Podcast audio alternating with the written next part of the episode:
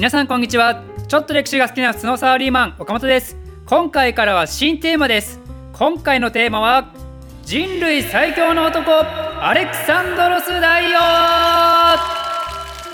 ということで今回はアレクサンドロス大王の話をしていきたいと思います。アレクサンドロス大王というのはだいたい2300年前ぐらいに活躍した人物で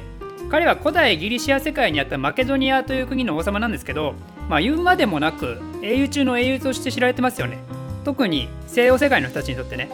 王室から読み解く世界史の時に話をしましたけど多くのヨーロッパ人たちにとっては古代ローマというのが彼らのルーツだと思ってるわけですよ。そんな古代ローマの偉人たちが憧れて憧れて仕方がなかった存在がこのアレクサンドロス大王なわけですよ。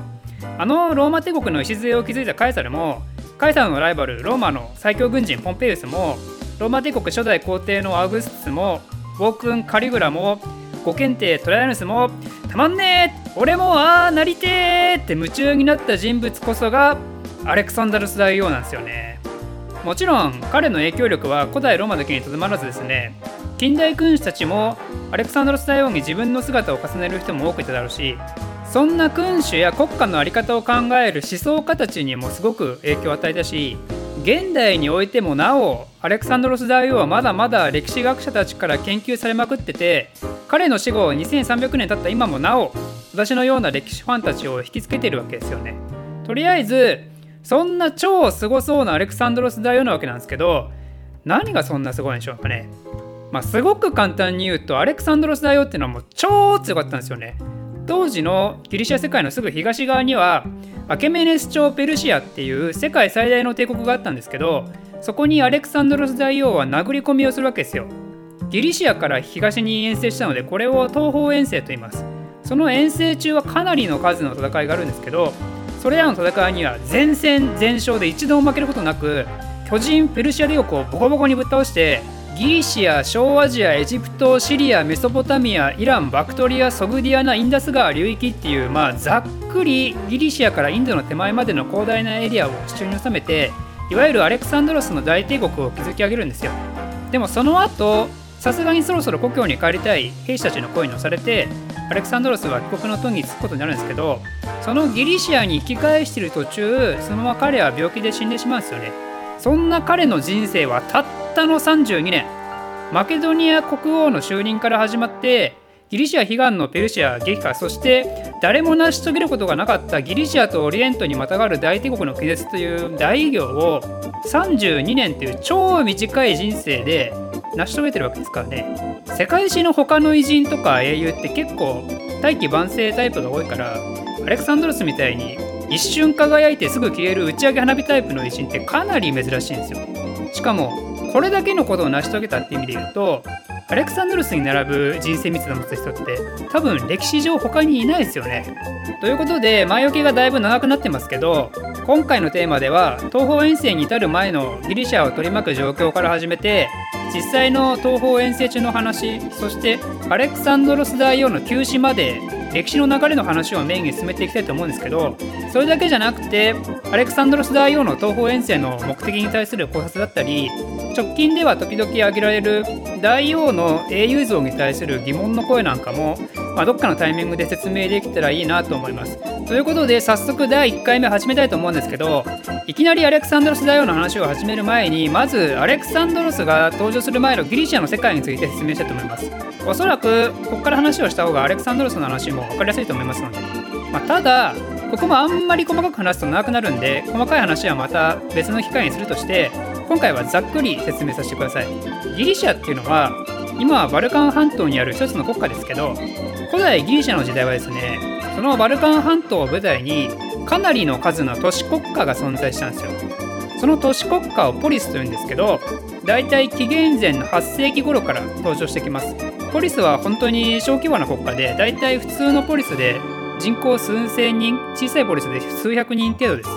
そういうのがそれぞれ独立した国家として存在していて政治や軍事なんかを独自に行ってたんですよね。ポリスの数は全部でだいたい1500個ぐらいあったらしいです。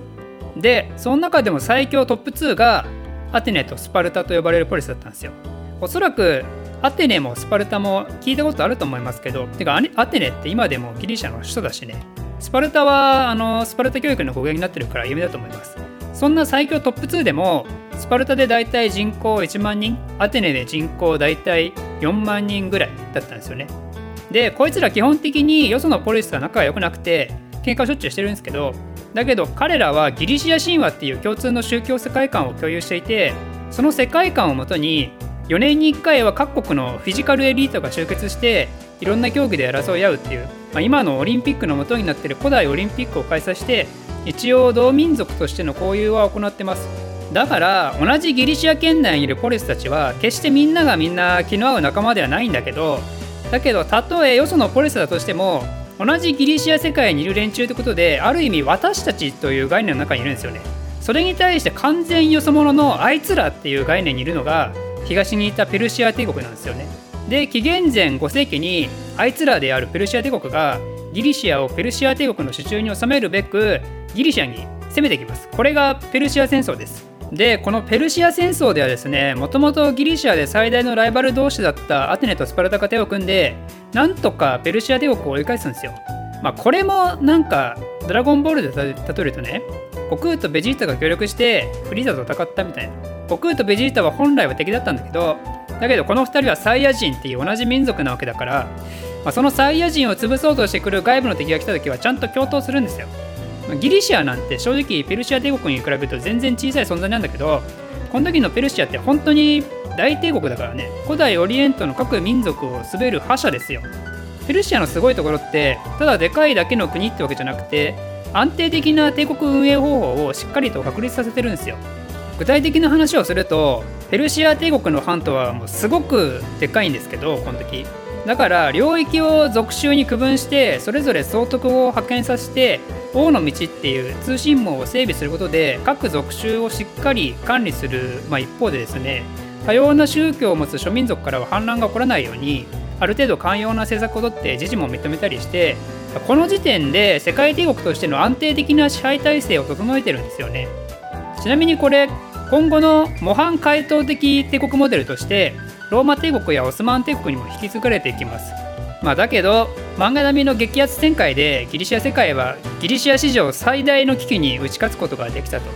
ということでこの後はギリシアのポリスたちは一時仲良くなるんだけどペルシアも決してギリシア世界は諦めなくてですねこの後対ギリシアの戦略の方向性を劇的に変えていくんですよ。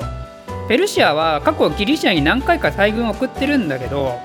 まあ、でもその度に失敗してたからだから軍を送ってギリシアと戦うのはもう費用対効果が悪すぎると。ってことなんで今度はアテネとスパルタの関係の悪さにペルシアは着目してペルシアはスパルタに対してお金の支援をするんですよね。であとはお前らで勝手に潰し合えと。アテネはペルシアの再来に備えていろんなポリスとゼロス同盟っていうのを組んだんですけどこれがペロポネソス同盟っていう似たような同盟をすでに別に組んでたスパルタを大いに刺激したんですよね。このままアテネ放ってるとギリシア世界丸々乗っ取られると思ったわけですよ。そんな状況なのでスパルタ的にはアテネをぶっ倒すのが今一番大事だってことでかつての敵だったペルシアからの支援でもスパルタは受け取ってしまうんですよね。ということでこのデロス同盟とペロポネソス同盟の争いであるペロポネソス戦争がこの後始まります。でスパルタはペルシアからの支援があったこともあってついに憎きアテネを倒すんですよね、まあ、それまでは、まあ、人口差にも表れた通りギリシアの中ではアテネがナンバーワンだったんですけどこれによってスパルタがギリシアのトップに上り立つわけですよ。